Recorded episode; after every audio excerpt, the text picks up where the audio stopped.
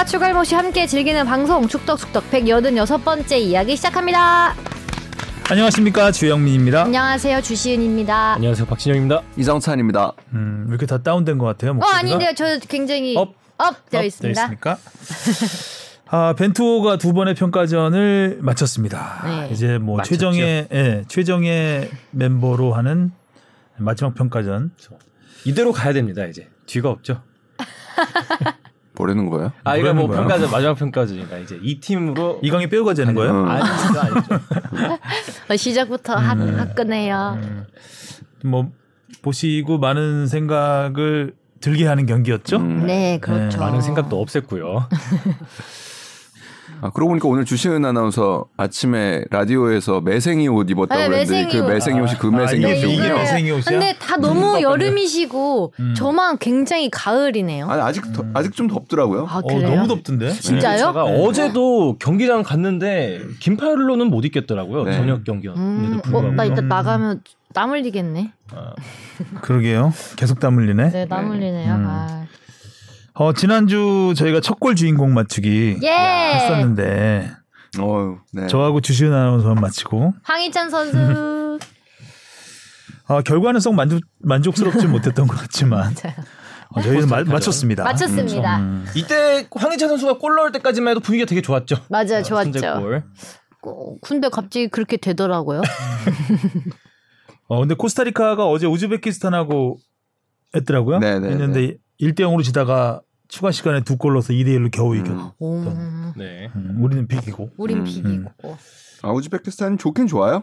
네 좋긴 좋지만 뭐 그렇다고 해도 월드컵에 나가는 선수들에 비해서는 동기부여가 될 리가 없을 텐데 사실 음.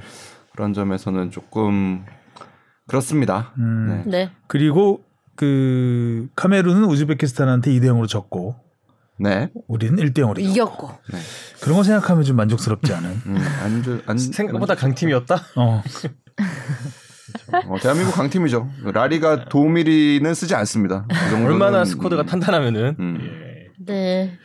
자 댓글부터 갈까요? 네, 사시그님이요. 이용수, 황보관 아웃. 벤투의 월드컵 준비를 방해하는 수준의 막장 행정을 일삼는 한국 축구의 적폐 일당은 당장 물러나라.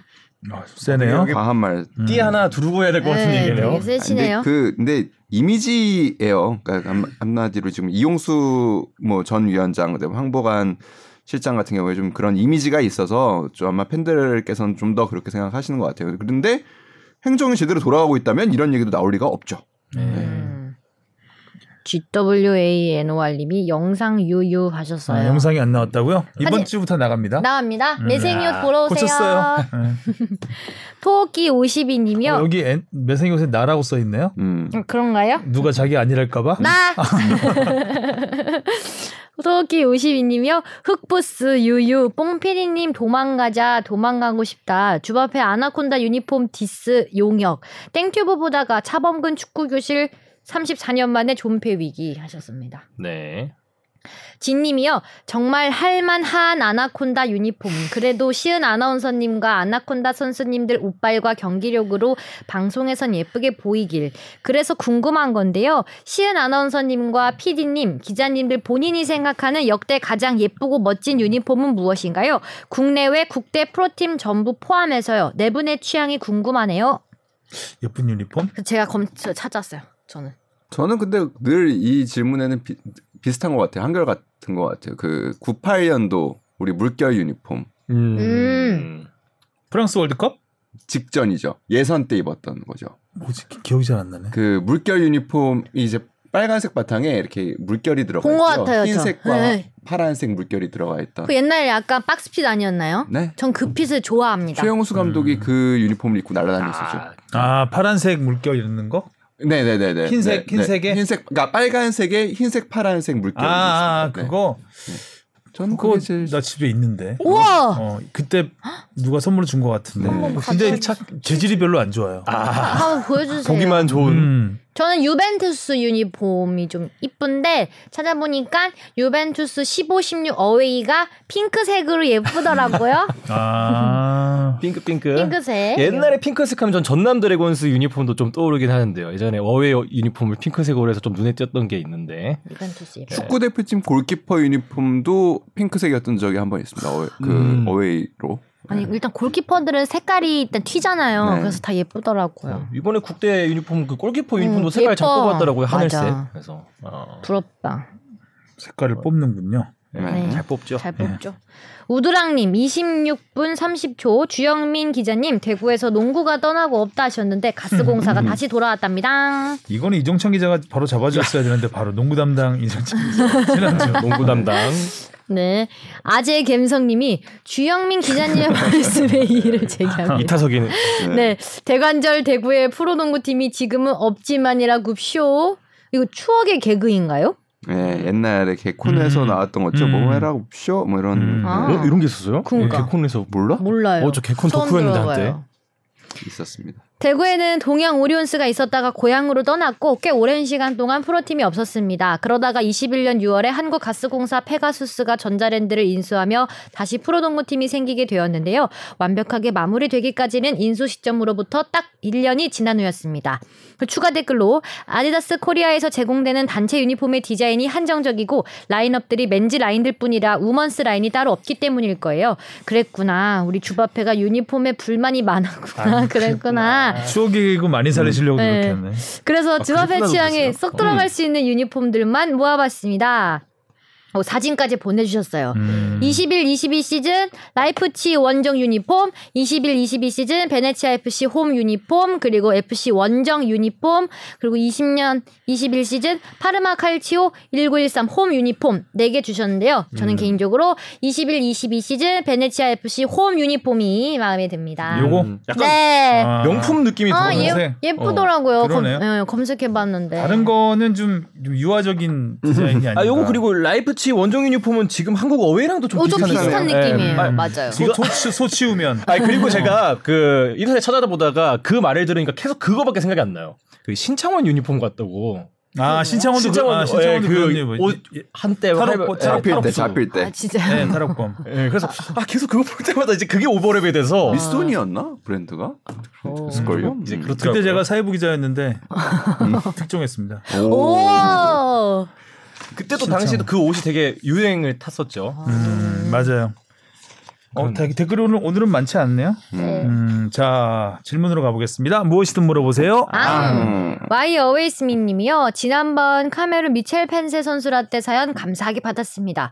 혹시 라떼 추가 주문 가능할까요? 이번에 들어오는 우즈베키스탄 올림픽 대표팀 감독이 K리그 인천 유나이티드에서 2011년 한 시즌 뛴 카파제 선수더라고요.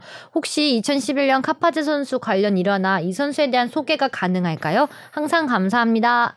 당시에 이제 우즈베키스탄 선수들이 갑자기 좀 들어와서 성공적으로 K리그에 정착하기 시작했던 바로 그때였죠. 어. 그래서 어, 제파로프, 게이니히, 카파제 선수들이 처음으로 이제 와서 굉장히 잘했던 그리고 뭐 전력도 좋았고 이 선수들 다 우즈벡 혈통은 아니고요. 음. 제파로프는 러시아계고 게이니히는 이름에서도 알 수 있지만 독일계고 카파제 선수는 터키. 음. 네, 그래서 아무래도 좀 선진 실제로 뭐 카파제 선수는 터키 리그 경험도 있고요.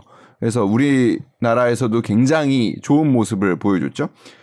어, 뭐 아주 전설적인 선수입니다. 사실 우즈베키스탄에서는 거의 제가 기억으로는 우즈베키스탄에서 요 그 또래 선수들 중에 가장 먼저 센츄리 클럽을 가입한 선수로 기억을 하고 있고 그리고 뭐 굉장히 인천에 와서도 어 그냥 선수 생활을 잘한 것뿐만 아니라 생활적으로 그리고 지도자와 동료 선수들과 어떠한 잡음도 내지 않았던 그리고 실제로 성격도 굉장히 과묵한 성격의 선수로 저는 기억해요. 제가 이 당시에 또 인천 담당했어서 좀 자주 봤던 기억이 있는데 어 성실함에서는 진짜로 뭐 음. 따라올 수가 없는 음. 사실은 그 당시에 이제 좀 더 화제성이 컸던 거는 제파로프 선수였죠. 그 당시에 우즈베키스탄의 박지성이라는 오. 별명을 갖고서 이제 잘했던 선수인데 어 마지, 나중에 이제 제파로프 선수가 카파제 선수의 이제 출전 기록을 깨긴 했어요. 그래서 지금 제파로프가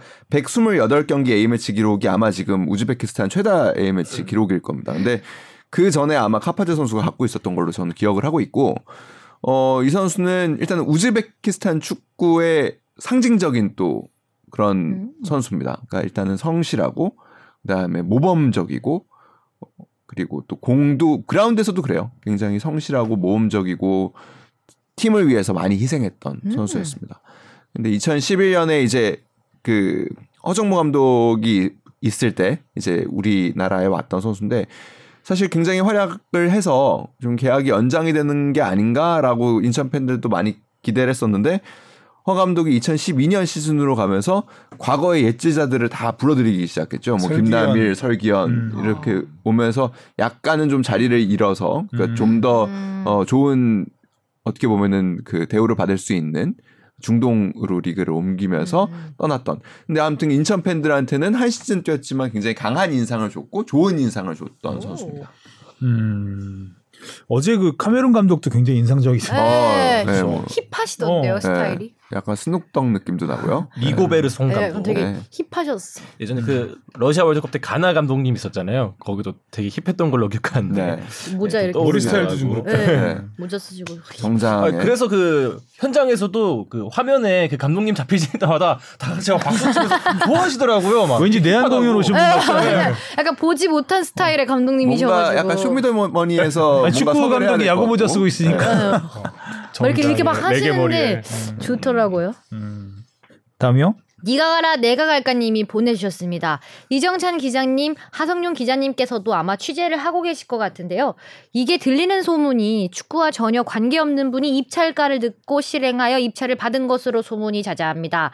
야구면 이런 상황이 뻔해서 아마도 지자체에서 흘려져서 입찰가를 듣고 써서 따내어서 운영을 할 텐데 한강 축구 교실은 그렇게 알고 입찰을 따낸 건지 아님 차범근 축구 교실을 뭔가 저격하려고 한 건지 단순히 입찰 시스템의 문제인 건지 사항이 궁금합니다. 주시은 아나운서님도 주바페로서 축구 흥행에 많은 도움을 주셨는데 이런 뉴스가 안타깝네요.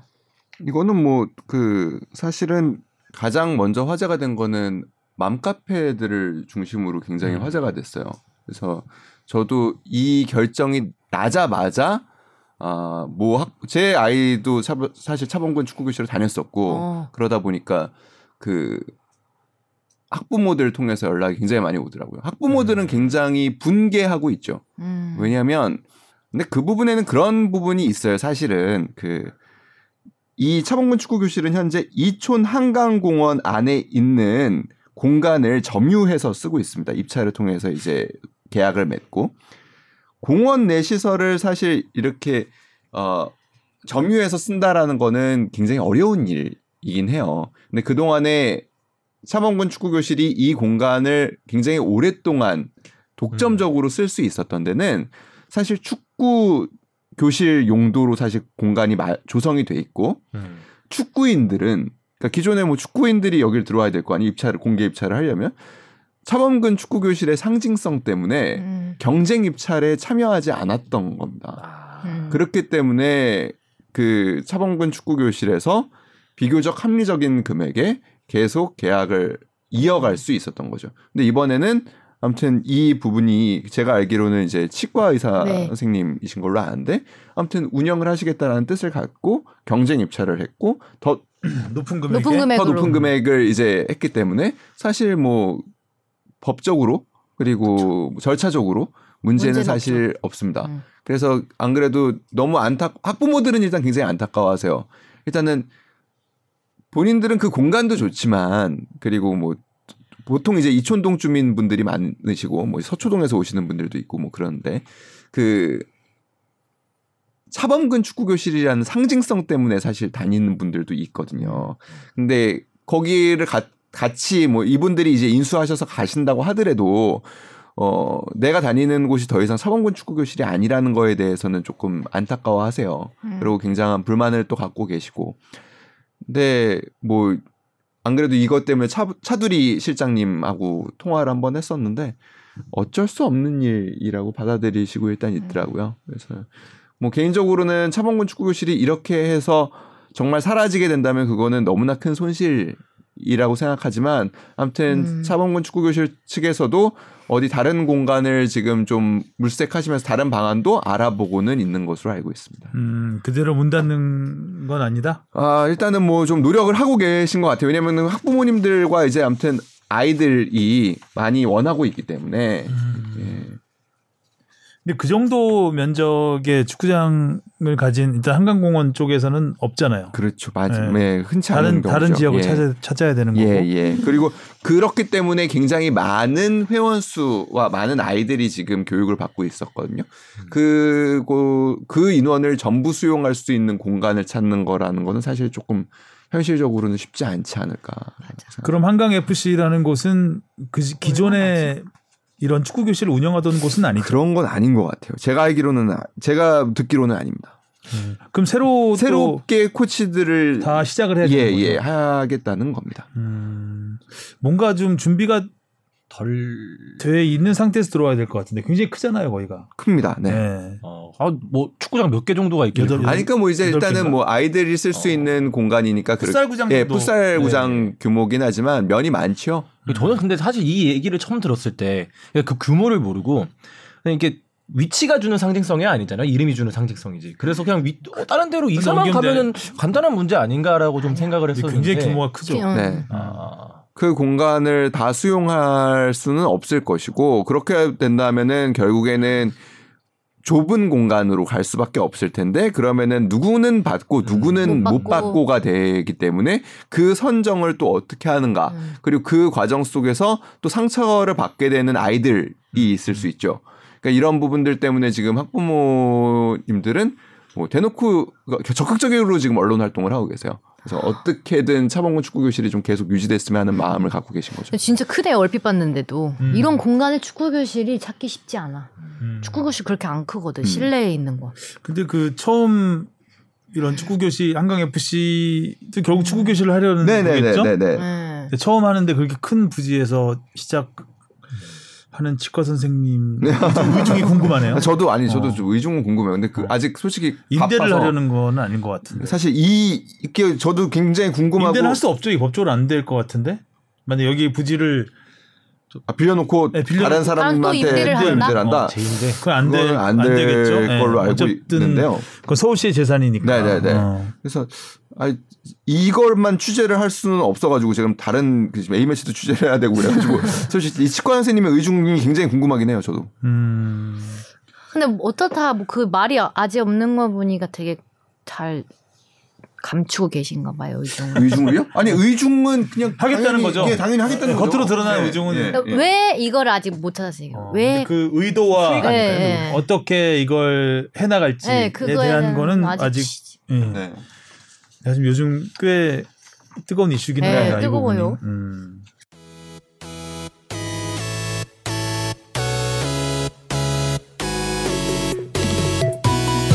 여러분은 지금 축덕 속덕을 듣고 계십니다. 잊지 말고 하트 꾹. 자, 저희들의 이슈로 가보겠습니다. 네. 제목은요. 변화 예고한 벤투호의 이강인은 없었다. 9월 A매치 리뷰. 음. 음. 제목을 잘 뽑아야 되는데 색깔을 잘 뽑고. 아.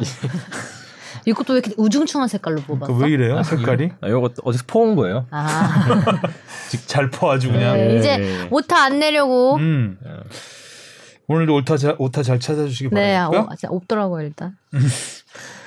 일단 코스타리카 전, 2대2 음.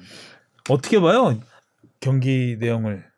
나 결과적으로만 봤을 때는 2대2가 무승부긴 하지만 마지막에 골키퍼의 좀 어이없는 실책 플러스 거기에 손흥민 선수의 말도 안 되는 프리킥 골이 있어서 이게 2대2가 됐지 사실상 졌다 봐도 전 무방하다 생각을 맞아요. 하거든요. 네. 또 하나 코스타리카가 뭐 이제 주전 멤버를 몇 명 빼놓고 왔기 때문에 그런 부분까지 좀 생각을 해보면은 좀 많이 아쉬운 경기가 됐죠. 음. 네, 맞아요. 코스타리카가 주전 멤버를 좀 빼놨다는 부분에 대해서는 일단 코스타리카 제 기자도 만나봤거든요. 그 현장에 가서 그랬더니 코스타리카 기자는 절대 그렇지 않다. 아, 음. 애기 이게. 우리의 페- 베스트다. 나바스만 사실상 안 왔다. 어, 뭐그 정도는 나바스는 음. 근데 그렇지만 아무튼 뭐 예, 그렇게 일단은 우리도 월드컵을 준비하는 입장에서 베스트 옵션 그러니까 뭐 이건 기자가 한 얘기니까 제가 보기에는 협회 말보다는 그쪽 협회나 감독의 말보다는 조금 더 신빙성이 있게 들릴 수 있지 않을까. 음. 다만 우리가 이제 아는 유명한 선수들 뭐 이제 빅리그에서 뛰는 선수들이 좀 몇 명 안 보이다 보니까 그런 평가를 받는데 뭐 그거는 뭐 그렇게 볼 수도 있겠다. 라는 생각을 양보해서 하더라도 경기 내용은 뭐 그렇습니다. 저는 일단은 뭐 아쉽게 봅니다. 굉장히 아쉽게 많이 봅니다. 아쉽죠. 네. 일단 황희찬이 저- 저희의 예상대로 음. 선제골을 넣어준 건 참 좋았는데 골 넣고 네. 아, 이후에 조금. 굉장히 많은 기회가 있었고 네. 네. 아, 슛 진짜 많이 때렸죠. 거기서 뭐 결정력이 좀 어, 좀 어처구니 없이 빗나가는 것도 좀, 좀 있었고 그리고 수비적으로도 좀 뻥뻥 뚫리는 부분. 네. 결정적으로 뻥뻥 음. 뚫려서 그러니까 이날 경기에서 저는 가장 잘했던 선수 한 명을 뽑으라고 그러면은 저는 사실 뭐 경기 MVP는 손흥민 선수가 받았지만 손흥민 선수는 사실 MVP에 걸맞지는 않았다고 생각하고요. 황인범 선수예요. 황인범 음. 선수가 정말 축구 도사처럼 경기를 풀었어요. 원터치 야. 패스로 압박에서 빠져나오는 거나 공격 전개나 혹은 주요한 공간에서 이제 공격을 풀어나가는 정면에서 황인범 선수를 거치지 않은 공격이 거의 없을 음. 정도로 굉장한 아 센스와 능력과 음. 기술을 보여줬다. 음. 황인범이 굉장히 공격적으로 배치가 됐죠. 네. 네. 이 경기에서는. 그 점이 굉장히 눈에 띄게 좋았고 음. 그 다음부터는 조금 다 아쉬운 부분들인데 손흥민 선수도 조금 폼이 그렇게 썩 좋지는 않았어요. 사실 뭐 두 번째 실점 장면에서도 실수에 음. 관여가 되었던 부분이고 어 그리고 황의조 선수는 결정적인 기회를 두 차례 놓쳤죠. 음. 그 부분이 너무 안타까웠어요 개인적으로. 음. 황의조 선수가 둘 중에 하나라도 좀 살렸으면 본인이 월드컵을 앞두고 좀 그리고 지금 소속팀에서도 지금 골이 없는 상태에서 좀 자신감을 갖고 팀에 돌아갔을 텐데라는 하는 아쉬움이 있었고 황희찬 선수는 굉장히 훌륭했다고 생각합니다. 일단은 뭐 마무리가 되지 않은 부분이 몇 차례 보이기는 했지만 일단은 황희찬 선수가 공을 갖고 있으면 수비가 예측이 어렵습니다. 음. 이 선수가 드리블을 할지 혹은 드리블을 어느 방향으로 할지 본인도 잘 예측 못하는 것 같아요. 아 그럴 수 있죠. 그러니까 동료들도 예측을 좀 못하는 것 같고 근데 일단 그런 변칙성을 줄 수 있다라는 거 그리고 그러니까 우리가 예전에 히딩크 감독이 그런 얘기를 했었었는데 안정환 선수한테 변속 기어 같은 선수다. 음, 음. 라는 표현을 했었는데 정말 지금 우리 대표팀에서 약간의 변속 기어가 될 수 있는 선수라고 음, 음. 생각을 했고요. 그리고 어 뭐 김영권 김민재 선수의 수비는 뭐 굳이 이렇게 이야기를 하지 않아도 될 것 같고 둘 다 좋은 모습을 보여줬어요. 근데 수비 조직력이 안 좋다라고 얘기를 하면서 이제 뭐 이제 좌우 풀백들이 앞으로 전진을 많이 하다 보니까 뒷공간이 뒷공간이. 많이 나 음. 뭐 뚫렸다 이런 얘기를 하는데 이거는 이 선수들의 문제, 그러니까 이 풀백들의 문제라기보다는 이 선수들이 나갔을 때 그 자리를 커버했어야 그쵸. 되는 음. 선수들의 문제라고 보는 게 더 정확할 겁니다. 전술의 문제겠죠. 네. 음. 그래서 뭐 그런 이야기들도 많이 하는데, 그러니까 이렇게 풀백을 우리가 월드컵에서 중앙 수비수 두 명만 믿고 정말 다 전진하기는 어려울 거거든요. 그럼 한쪽이 올라가면 한쪽 맞아. 반대편의 측면 수비수는 내려와서 그 수비 숫자를 좀 맞춰주는 그런 이제 그걸 이제 번, 변형 쓰리백이라는 네. 표현을 쓰기도 하는데 그런 것들이 조금 더 적합하지 않았을까라는 이제 그런 것들을 실험해 보는 것들이 조금 더 나았지 않았을까라는 생각은 듭니다. 네, 윤정규 선수는 처음 기용됐는데 공격적으로는 공격적으로는 아주 굉장히 좋았죠. 어, 역할을 윤정규- 많이 했어요. 네. 너무 잘하던데요. 어. 네. 맞아요. 잘하던데요. 이제 윤종규 선수 쪽으로 좀 뚫리는 부분이 있었는데 그 부분은 아까 얘기했던 것처럼 그거에 대한 대안을 마련했어야 그렇죠. 된다. 윤종규를 쓰려면 네. 윤종규한테 올라갔다 빨리 내려와. 힘들어. 그럴 수 없잖아. 그 진짜 힘들어요. 네.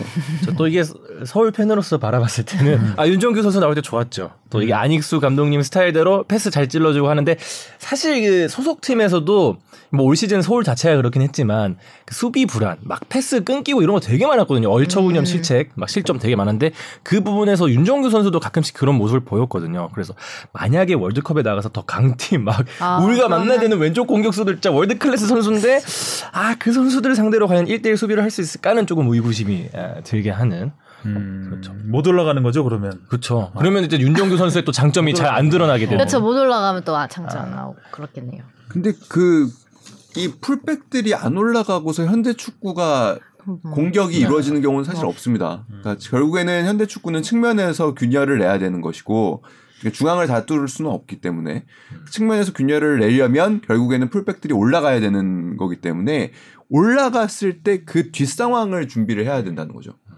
그래서 이제 이번에 그 코스타리카전에서 얘기가 제일 많이 나왔던 게 수비형 미드필더에 대한 얘기였던 것 같아요. 이게 혼자 세우니까 이게 특히 또 뭐 풀백이 나간 상황에서 그러면은 한쪽에 이제 상대방이 사이드로 공격에 들어왔을 때 그 뒤에 있는 수비형 미드필더도 그쪽으로 쏠릴 거 아니에요.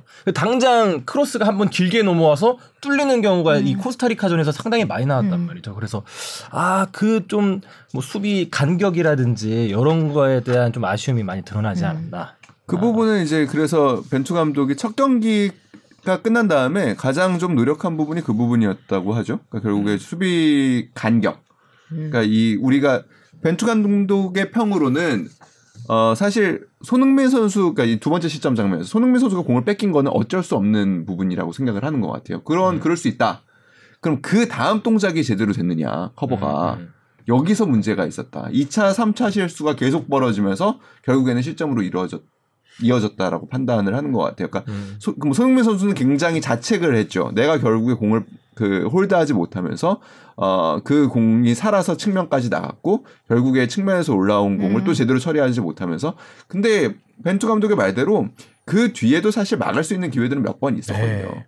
거기서 그 동작들이 잘 이루어지지 않아서 말, 벤투 감독 말대로 2차, 3차 실수가 일어나다 보니까 결국에 실점이 일어난 건데 그러니까 이런 부분들은 그뭐 수비수들만의 문제가 아니거든요. 음, 결국엔 음. 다 같이 해야 되는 음. 부분이고 맞아요. 그래서 언론들에서는 뭐 지금 그홍 PD가 얘기한 대로 수비형 미드필더를 한명둘 거냐 두명둘 거냐 갖고 지금 뭐 이렇게 계속 지적을 하고 있지만 저는 근데 수비형 미드필더라는 이 부분에 대해서는 저는 벤투 감독의 말과 일치해요. 그러니까 미드필더 삼선의 미드필더가 굳이 수비형 미드필더라고 명명할 필요가 있는 것인가? 음, 그리고 그게 한 명이냐 두 명이라는 거를 딱 정해놓는다고 해가지고 그들이 과연 그 자리에 골정돼 있는 것이냐? 음. 미드필더는 미드필더예요. 그 삼선의 미드필더는 한 명이 됐든 두 명이 됐든 계속 간에 가- 서로 간에 이제 recovery와 커버 동작을 통해서 결국에 서로의 빈자리를 메우면서 간격을 잡아주는 역할을 하는 거지. 거기에 둘을 둘 거냐 한 명이 둘 거냐를 숫자로 정해놓는다고 해서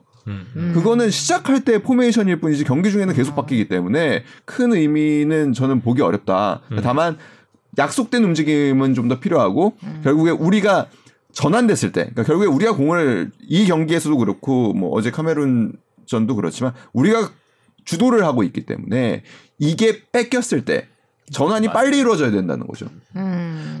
코스타리카전이 더 많이 드러났던 것 같아요. 이게 사실 보는 입장에선 경기 되게 재밌는 경기였거든요. 재밌었죠. 빠르고. 삼자 입장에서 막, 맞아. 예, 막 슈팅 엄청 때리고 뭐 코스타리카도 역습 한 방 되게 무서워 보이고 근데 이게 우리 입장에서 대- 보다 보니까 아 이게 수비가 조금 잘 돼야 될 것 같은데. 좀 더 안정적으로 할 수 있지 않을까? 뭔가 그만큼 굉장히 공격적이었죠. 네. 음. 코스타리카는 몰빵이 돼. 우리가 네. 저는 근데 그런 거는 좀 아쉬워요. 그러니까 뭐 이번에 다른 포메이션으로 나간다고 하긴 했지만 윤종규 선수가 그러니까 첫 경기에 뭐 공격적으로는 합격, 뭐 수비적으로는 불합격 뭐 이런 평가를 받았죠. 근데 쓸 생각이 있었다. 그러면 그냥 두 번째 경기도 쓰, 쓰는 거예요. 그러니까 그 2010년 남아공 월드컵이 대표적이었는데 당시에 기성용 선수가 이제 중앙 이제 그 당시에는 약간 공격형적인 공격 쪽에 이제 서긴 했었어요. 김정우 선수가 뒤를 커버를 했었으니까요. 끝. 기성용 선수가 자리를 잘 못 잡고 있었어요. 근데 허정무 감독이 그냥 끊임없이 그냥 모든 경기에 선발로 내세웁니다. 그러면서 음. 결국에는 월드컵. 본선에서는 해낸 거거든요. 기성용 선수가 결국에 결정적인 어시스트들을 다 했었죠. 음. 그러니까 그런 게 수비는 지금 어차피 우리가 갖고 있는 풀이라는 건 정해져 있고 거기서 각각의 장단점이 다 드러나 있습니다. 음. 여기서는 조금 안정을 갖고 자리를 잡아가는 게 더 중요하지 않았었나라는 생각을 저는 개인적으로는 음. 하고 있습니다. 근데 이 부분은 사람마다 생각이 다를 수 있는 부분이라고 생각해요. 일단 풀백 양쪽 풀백을 기존에 쓰던 멤버들에서 싹 교체를 한 거잖아요. 네, 네, 네. 그렇기 때문에 이걸 뭐 계속 가져 가져가라고 하는 것도 좀 아니 그러니까 윤종규 선수를 썼는데 음. 만약에 이게 괜찮은 수- 수라는 생각이 들었으면 음. 그냥 두 번째 경기도 카메룬도? 한번, 네, 가보는 것도 나쁘지 않다. 가야지. 네, 그러니까요. 그렇게. 그러니까 안이쓴 거는 아니라는 생각인가 그러면? 그러니까 이 두 경기를 조금 같은 수비 조직으로 아, 한번 수비만큼은? 맞췄으면 아. 음, 어땠을까라는 근데 생각. 김진수 선수는 네, 다, 고정인, 다 뛰었고, 네. 다 뛰었고요. 김진수는 역시 역시 폼 폼이 좋은 것 같아요. 네. 예. 그리고 다치지만 않으면 될 것 같아요. 가야 돼요. 대표팀에서의 역할도 조금은 바뀌지 않았나 생각이 들어요. 그러니까 전북에서 워낙 공격적인 모습을 많이 보여줬잖아요. 특히 아시아 챔피언스리그 때는 맞아. 공격수가 아닌가 싶을 정도로 아, 아예 전방에 거의 붙박이처럼 있었는데 어 벤투 감독님 체제 아래에서도 되게 공격적인 모습. 어뭐 여기 바깥쪽으로 크게 도는 움직임뿐만 아니라 안쪽에서도 뭐 거의 슈팅까지도 때릴 것 같은 그런 움직임을 많이 보여서 사실 뭐 어제 카메룬 네. 전에 결승골 손흥민 선수의 결승 헤더 음. 득점도 사실 김진수 선수가 그렇죠. 만든 부분이 맞죠. 있죠. 네. 네. 확실히 이 왼쪽 라인만큼은 좀 기대를 갖게 하는 것 같아요. 김진수, 황희찬 라인. 황희찬 선수도 전에 뭐 오른쪽 수고 했을 때는 조금 이렇게 자기 옷에 맞지 않는 그런 듯한 느낌이 있었는데 편한 자리가 확실히 있어. 아 왼쪽에 가니까 손흥민 선수가 앞에 가고 황희찬 선수가 왼쪽에 가니까 뭐 좀 더 둘 다 살 수 있는 듯한 그런 그리고 포지션. 손흥민은 스트라이커로 가야 된다는 걸 약간 보여준 평가전이 음. 아니었나. 맞아요. 특히 황의조 선수가 지금 좀 안 좋기 때문에 좋고. 이런 상황에서는 뭐그 카드가 가장 적합하다 우리에게는. 어떻게 보면 우리가 가장 그 두터운 지역이잖아요. 음. 예, 예. 이선이. 그, 그쵸. 음. 그래서 저는 이번에 2연전을 보면서 느꼈던 거는 이 벤투 감독이 전에 얘기하지 않았던 변화라는 키워드 화두를 던졌는데 그게 가장 뭐 그 손톱에 대한 이야기가 아니었나. 뭐 그저 기존에는 손톱과 이제 풀백. 그러니까 그랬던 것 같아요. 그러니까 전에는 물론 손흥민 선수를 톱으로 세우긴 했지만 이게 plan A는 아닌 듯한 느낌이었거든요. 어쨌든 측면에 세우는 번게다 어쨌든 최전방에 톱이었으니까. 내세우면서 어, 어느 정도 월드컵에서 가져갈 윤곽을 보여준 음. 부분이 있죠. 어, 우리가 예측한 변화랑은 조금 방향이 달랐지만 많이 다르죠. 네. 거기 경기장에 있던 6만 명의 생각은 다른 것 같더라고요. 아. 조금 다르긴 했죠. 음. 네. 자, 손흥민의 프리킥이 아니었으면 그래도 어쨌든 코스타리카전은 실패로 끝날 수 있었던 경기였습니다. 아, 분위기 진짜 안 좋아질 음. 뻔했죠. 그전 사실 났으면. 2대1 되고 아이 뭐야. 이러고 약간 관심을 껐는데 갑자기 이제 저한 언니가 야 지금 완전 흥미진진한 골키퍼 퇴장이래요 골, 골대녀라는 거예요 갑자기 그래가지고 봤더니 골키퍼 골, 골텐이요. 골키, 골키퍼가 아. 에어리어 바깥에서 공을 잡았더라고요 그쵸. 마음이 많이 급했는지 그건 진짜 골텐이네요, 그죠? 아니 완전 골대녀더라고요 그 상황도 웃겼죠. 어, 다음에 나온 골키퍼가 A매치 데뷔전이었는데 아무것도 못하고 바로 골부터 먹히고 시작한. 아, 근데 그거는 알았더라도 맞기 굉장히 어려운 음. 기가 막힌 프리킥이었고 프리킥이었죠. 이한이한 역공으로 방으로 바로 들어갔으니까. 어, 이한 방으로 뭐 분위기가 완전히 네. 바뀐 어, 재밌네 경기였고 여기서 이제 목숨을 부지한 벤투 그리고 이제 카메룬전 카메룬. 사실 카메룬은 경기 전부터 1.5군이다. 아, 음. 라는 게 이제 못이 박혀서 왔기 때문에 또 경기 전에 아까도 얘기했듯이 우즈베키스탄한테 2대 0으로 진 상황이었기 때문에 어 뭔가 좀 화끈한 네. 대승을 기대하는 팬들이. 많았을 겁니다. 많았는데 네, 네. 근데 의외로 답답했습니다. 네. 전반전은 몰아붙이긴 했는데 아 뭔가 안 맞는 부분들이 좀 있었어요. 음. 좀 코스타리카전보다 좀 루즈했죠 루즈였죠. 네, 재미가 좀 없고 그래서 이강인이 들어갈 수 있는 틈이 굉장히 많았다. 음. 그러니까 뭐 많죠. 명분도 어. 그죠 명분도. 명분도 많았죠.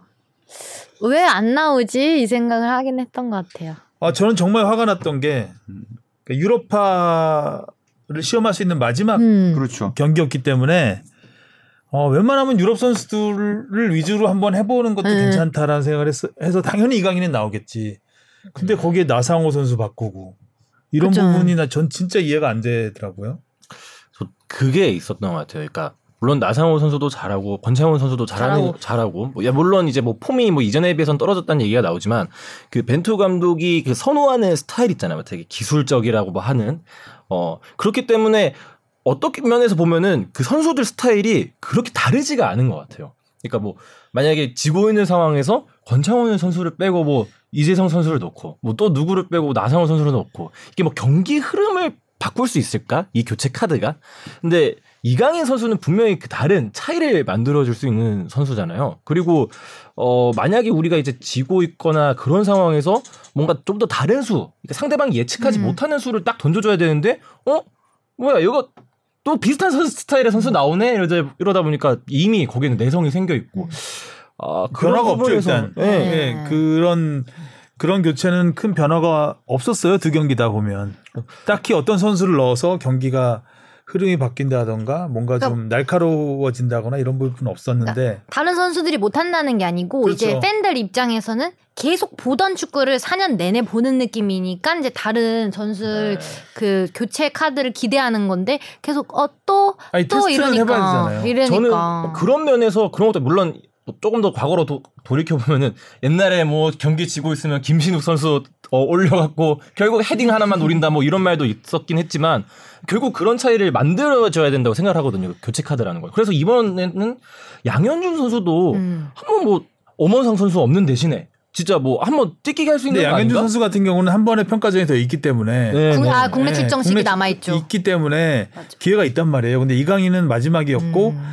그 머나먼 마요르카에서 네. 마요르카는 스페인에서도 굉장히 멀, 멀어요. 뭐 21시간 비행기 탔다던데 그러니까 맞나요? 그렇게 멀리서 네. 불러놓고 한 번도 안 쓰고 맞아요. 마일리지만 쌓게 하는 거는 문제가 있죠. 네. 음. 문제가 강한 문제가 이건 인간적으로도 거고. 그렇고 음. 전술적으로도 그렇고 상당히 이해가 안 가는 부분. 그 감독으로서 두 가지 역량을 볼 수가 있는데 하나는 이제 매니저로서의 이제 그런 인간적으로 팀을 이끌어가는 역량, 그러니까 리더십을 발휘해서 하나는 전술적으로인 역량. 저는 이런 부분에서 솔직히 얘기하면 벤투 감독이 과거 우리 국내파 국가대표팀 감독보다 더 나은 점을 보여준 게 있는가라는 생각이 들 정도예요. 사실 이, 이 점만 놓고 보면, 그러니까 전반적인 4년의 평가 말고 네. 전술적으로 보면 유연성이 굉장히 떨어졌어요. 이런 부분은 신태용 감독이나 조광래 감독보다 오히려 제가 보기엔 떨어지는 부분이었고 이강인 선수를 안 쓰므로 인해서 매니저로서는 그렇습니다. 그 과거에 이제 이런 매니저형 관리형 매니저였던 감독이 이제 허정무 감독이라고 본다면 허정무 감독은 처음 선발한 선수는 무조건 한 번 씁니다. 음. 그거는 그 지금 당장의 대표팀도 중요하지만 이 선수의 성장도 한국 축구를 위해서 중요하다고 생각했기 때문에 그래서 음. 사실 허정무 감독의 그 말 한마디가 굉장히 큰 설화를 불러일으키긴 했지만 역대 우리나라 외국인 감독들 중에 다 끝나고 떠나면서 한국 축구의 토양을 다지고 나간 감독이 과연 누가 있냐. 하다못해 한국 축구의 모든 패러다임을 바꿨다고 하는 히딩크조차 사실 미래를 바라보고 하지는 못했다. 그거는 외국인 감독들이 갖고 있는 하나의 특성이다. 왜냐하면 외국인 감독은 계약 기간이 분명하고 그 뒤에는 음. 팀을 떠나야 되기 때문에 한국 축구의 미래까지 사실 생각하기는 좀 어렵죠. 그거를 그들에게 기대하기도 좀 어렵고. 근데 이강인 선수는 아무튼 간에 우리 축구에서는 자산이고 어떻게든 맞아. 키워야 되는 선수임에도 불구하고 이 선수를 이렇게 사실 대우한 거는 조금은 뭐 월드컵만 바라보고 있으면은 뭐 그럴 수 있다고 생각해요. 그리고 감독이 고집이 있는 게 어떤 면에서는 한편으로는 장점이 될 수도 있다라고 생각을 합니다. 근데 저는 그 부분이 아쉬운 거예요.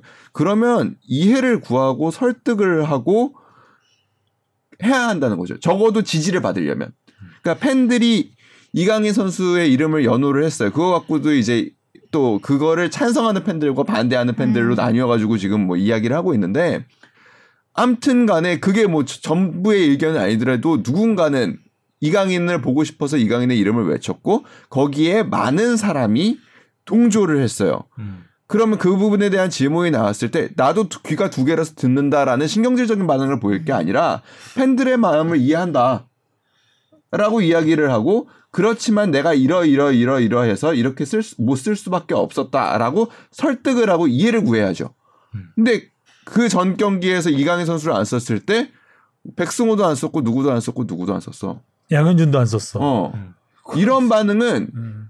제가 보기에는 약간 좀 노이로제성 반응이라고 생각해요. 음, 음. 그리고 또 하나가 그 그거였죠. 왜 자꾸 우리는 팀인데 왜 개인적인 이야기를 묻느냐? 이것도 일관성이 없는 답변이에요. 이강인 선수가한테 관한 질문만 나올 때 이 답변이 나오고요.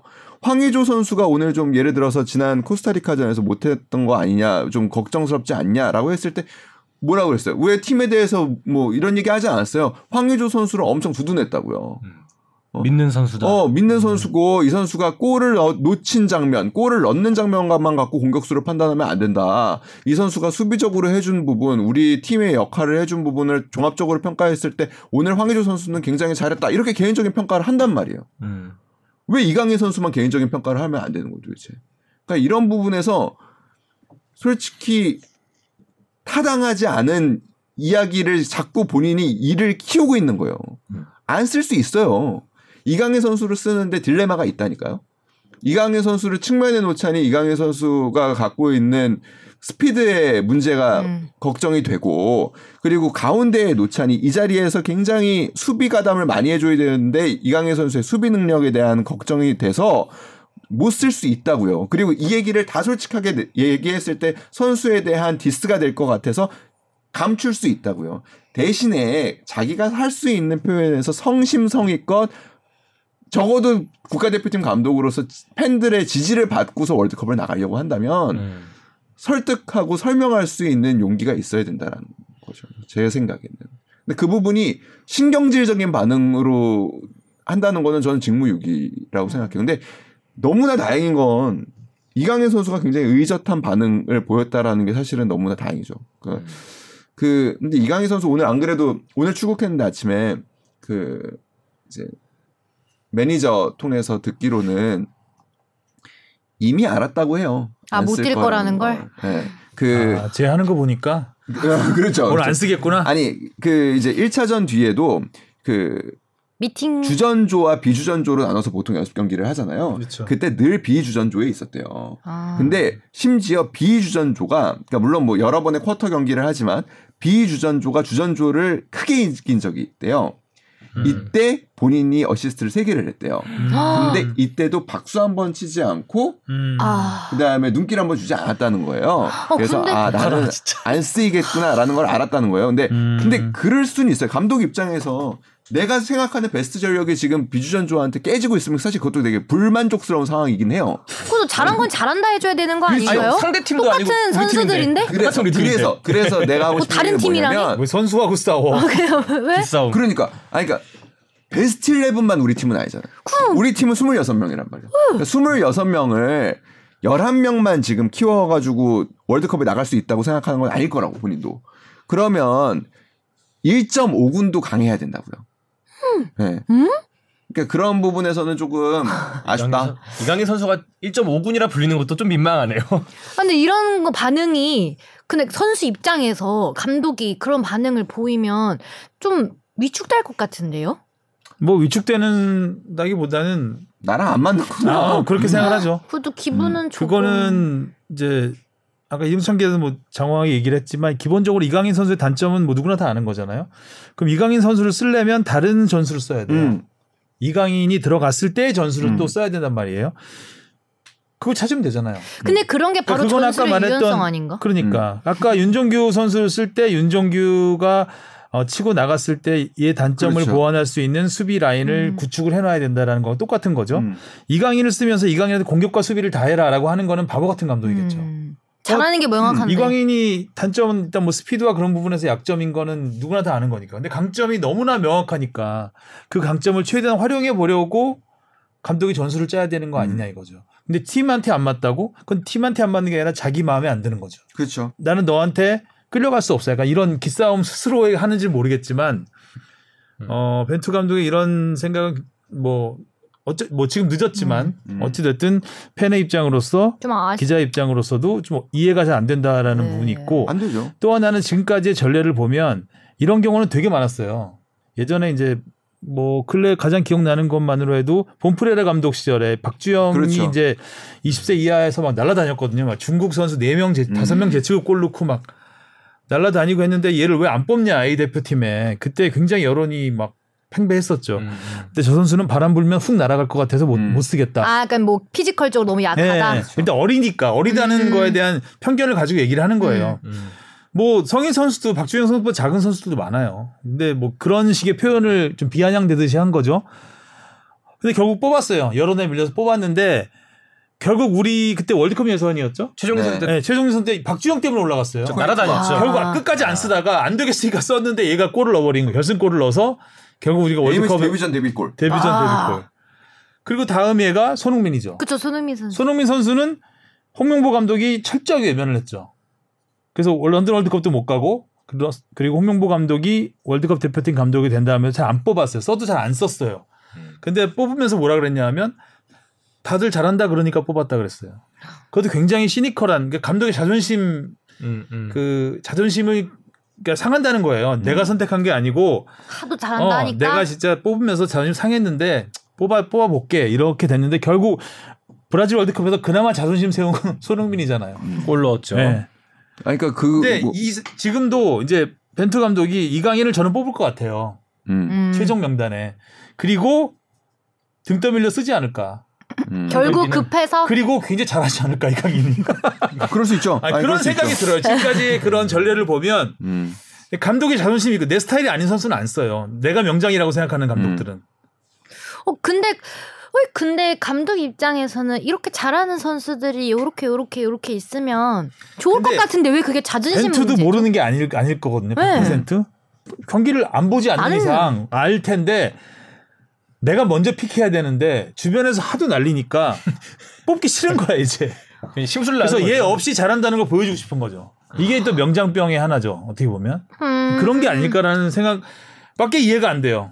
뭐- 이강인을 이렇게 해서 안 쓴 거는 이 그러니까 마- 망하, 말씀하신 계보에 또 들어가는 선수들이 여럿 있어요. 여럿 사실. 있죠. 그러니까 히딩크 감독 시절에는 윤정환이 그랬어요. 음. 그러니까 마지막 평가전이었던 뭐 스코틀랜드전 때 날아다니면서 뭐뭐 기가 막힌 패스 해도 결국에 월드컵 때 안 써요. 뭐라 그랬냐? 한국 축구의 플레이메이커 유형의 스타일은 선수는 필요 없다고 그랬어 그냥. 음. 한국 축구는 팀으로 움직여야지 어떤 한 나- 일본의 이제 우리가 아, 우리가 네. 생각하는 이제 윤정환 선수는 일본 대표팀의 이제 좀 나카타처럼 그 선수가 모든 테크니션이었죠. 예, 최고의. 공을 다 결국에 예쁘게 공을 다 주면서 경기를 풀어가는 플레이 한국 축구의 플레이메이커 필요 없다는 거예요. 음. 우리는 체력으로 가, 가고 경기 상대를 압도로 압박을 하고 그렇게 할 거기 때문에 그러니까 한 명이 그런 게 음, 그렇게 있었다. 경기를 풀어갈 필요가 없다는 거예요. 그렇게 판단을 해서 증명하면 돼요. 그리고 그 상황에서 어 설득을 할 수 있으면 돼요. 설명이 근데 그때는 히딩크 축구는 그런 축구였어요. 그렇지요. 플레이메이커가 필요 없는 축구였어요. 음. 그러니까 그거를 증명했잖아요. 그러니까 체력 을 중심으로 해서 투지 체력과 조직력으로 뛰는 팀을 딱 만들어 놨기 때문에 힘들어 체력. 거기서 아무도 네. 이 토를 이견을 달지 않았죠. 근데 이번은 다르죠. 매 경기 벤투 오는 불안한 부분이 있기 때문에 저는 그 변화를 위해서. 써봐야 되는 카드였죠. 아까 그리고 잠깐 뭐 얘기하는데 약간 이강인으로 1.5군으로 봤냐 이게 이게 아니고 그러니까 이게 손흥민 선수하고도 이어지는 건데 아까 홍명보 감독의 이야기도 홍 감독이 그 당시에 주로 쓰는 표현 중에 뭐가 있냐면 우리 팀에 맞지 않는 선수, 우리 팀에 아직 녹아들지 않은 선수라는 이야기를 했어요. 음. 아니 대표팀에 우리 팀, 닌 팀이 어딨어? 그러니까 그리고 그 이제 홍 감독이 내 팀이라고 그냥 어. 딱그 프레임을 씌워버리는 거죠. 그러니까. 홍 감독이 생각한 우리 팀은 뭐냐면 런던 올림픽 팀인 거예요. 런던 올림픽 팀을 기준으로 고대. 그러니까 아, 고대, 고대, 고대, 고대는 아닌 선수들도 좀 있었어요. 그 뭐, 그, 그, 8, 9년생 그 또래의 그 2012년 런던 멤버들을 주축으로 거기가 우리 팀이야. 이 색깔에 맞는 선수들이 들어와야 된다라고 생각을 하는 거예요. 그러니까 그대로 가면 된다고 생각했던 거죠. 런던은 아, 성공을 했기 때문에. 때문에. 예. 이게 좋게 얘기하면 선수들 입장에서는 이너 서클에만 들어와 있으면 너무나 안정적인, 안정적인. 울타리입니다. 그러네. 그러니까 감독이 완벽한 가디언의 역할을 해주는 거예요. 자, 밖에서 우리 공격 못해. 우리 안으로 집중해. 그때 월드컵 멤버에 부상당한 선수도 뽑지 않았나요 그때? 있었죠. 예, 부상당한 선수까지 뽑았어요 최종 명단에. 네.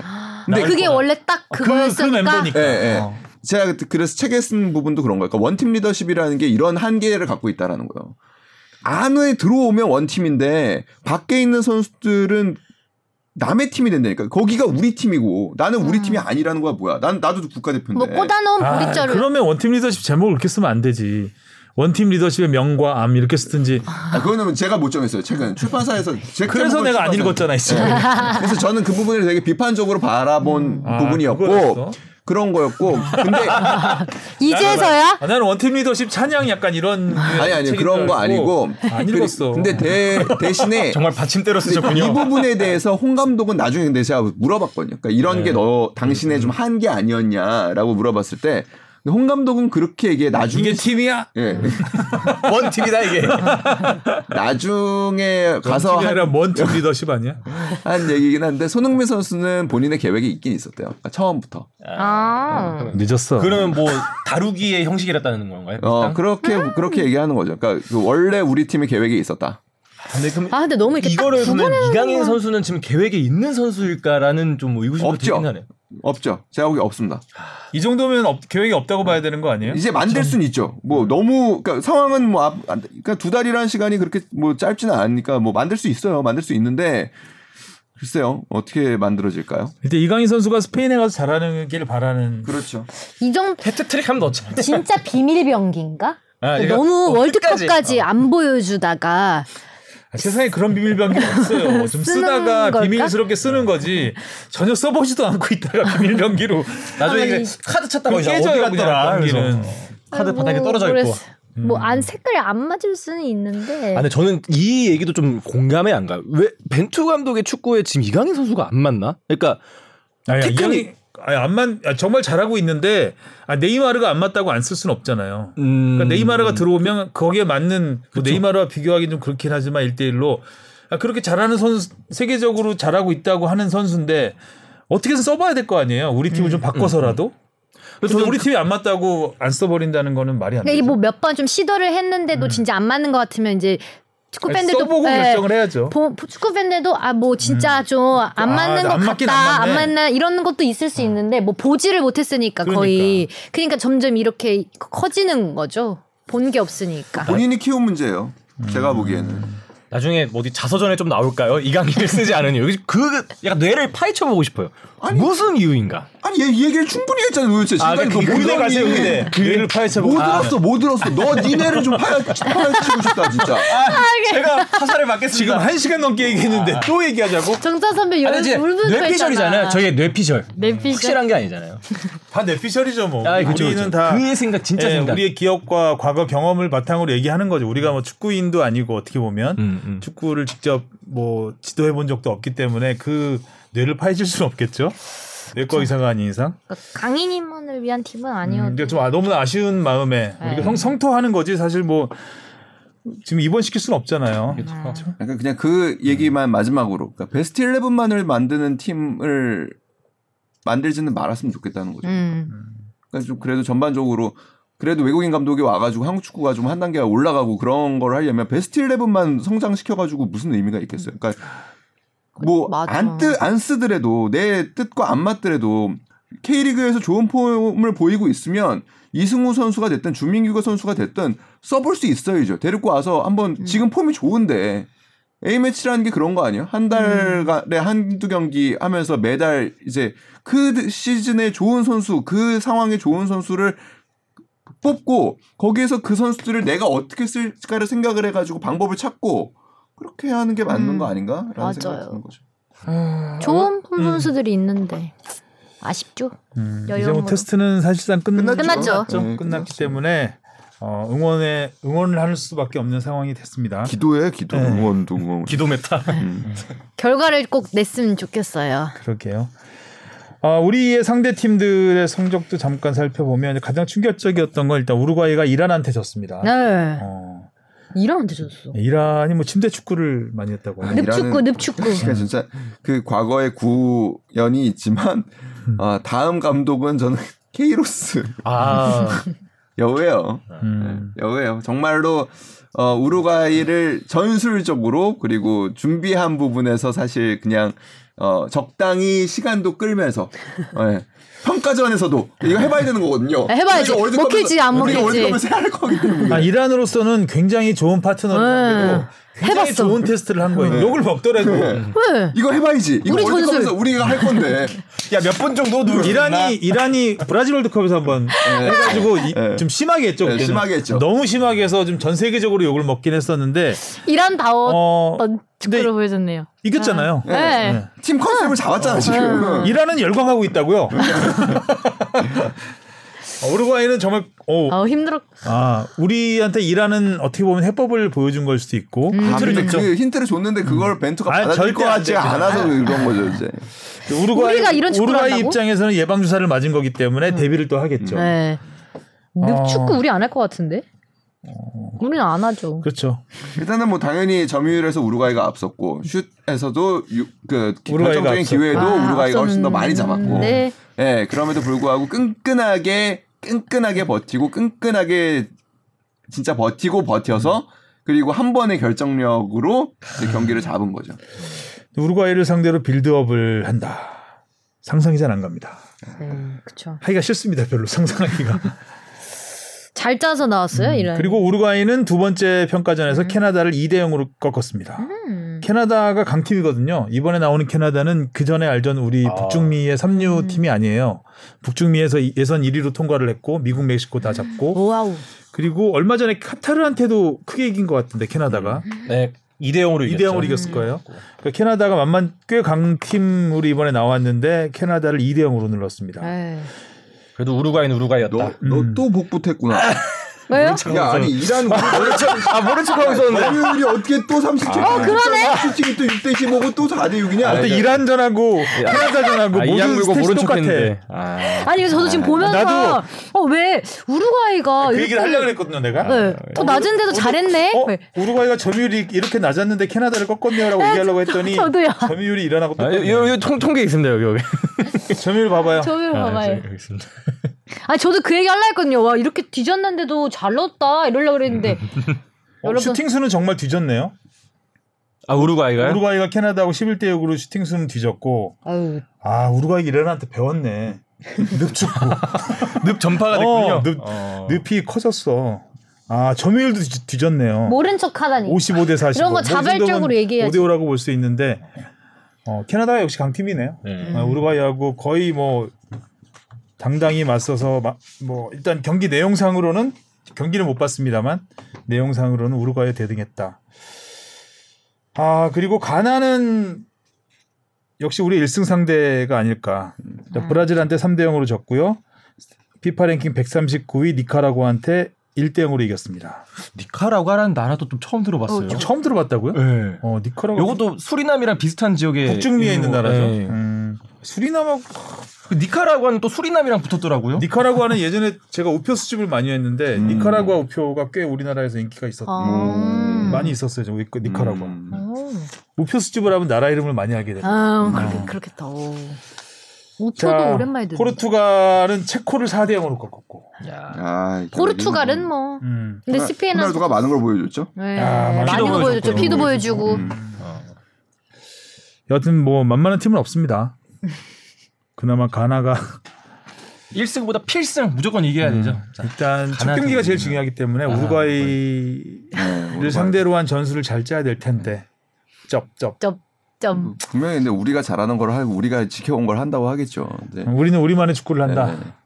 와, 11월에 저 뭐 유럽 국가랑 붙는다고 또 하더라고요. 네, 11월 11일이죠. 11월 11일에 국내에서 국- 국내 파들로만 네. 음, 국내파들로 평가전을 하는데 뭐 유럽 팀이 어떤 팀이 올지 모르겠지만 월드컵 나가는 팀은 당연히 아닐 테고 음.